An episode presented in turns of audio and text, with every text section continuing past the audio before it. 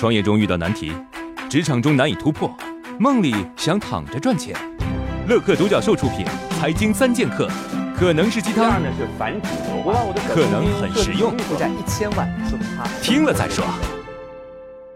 我是创业小白，做的婚纱摄影。通过什么方法能更好的吸引客人，推广我的品牌？如何在创业初期获取用户？做社群是个好办法。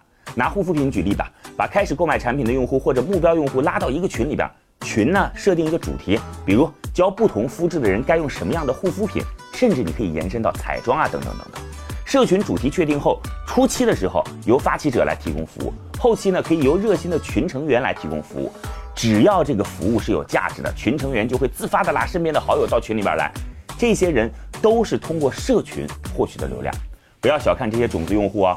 因为这些人离品牌的核心价值观很近，他们既是忠诚的粉丝，也会及时的向你反馈产品的问题，甚至啊有可能成为你的代理商。总之呢，做社群是如今创业初期获取用户的重要手段。网友漫步人生评论：初期一个人，然后从粉丝中挑选有相同理念的人，打造团队。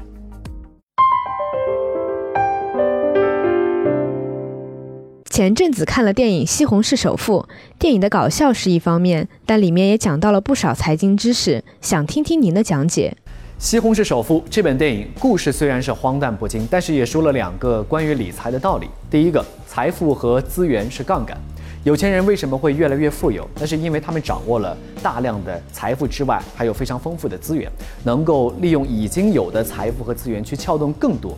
就像你掌握了百分之三十的首付金，你就可以去撬动买下一套房产，这是一个道理。第二就是资产收入比工资收入重要的多。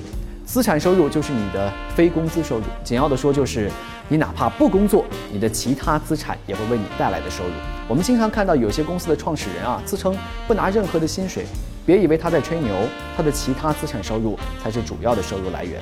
要财务自由就得靠资产收入。网友蓝天白云评论：工资收入和资产收入是双引擎，少一个都不好。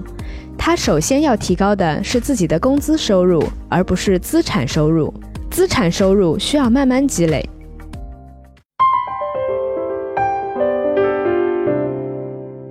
最近手上有了点钱，想要提前还贷款，等额本息和等额本金两种还贷方式，应该怎么选择？哪种比较划算？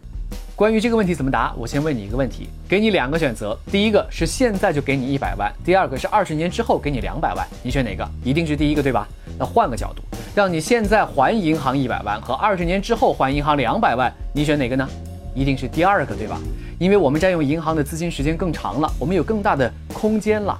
那同样的一个道理啊，等额本息虽然长线来看给银行更多利息了，但是实际上你占用银行的资金的时间更长，更划算。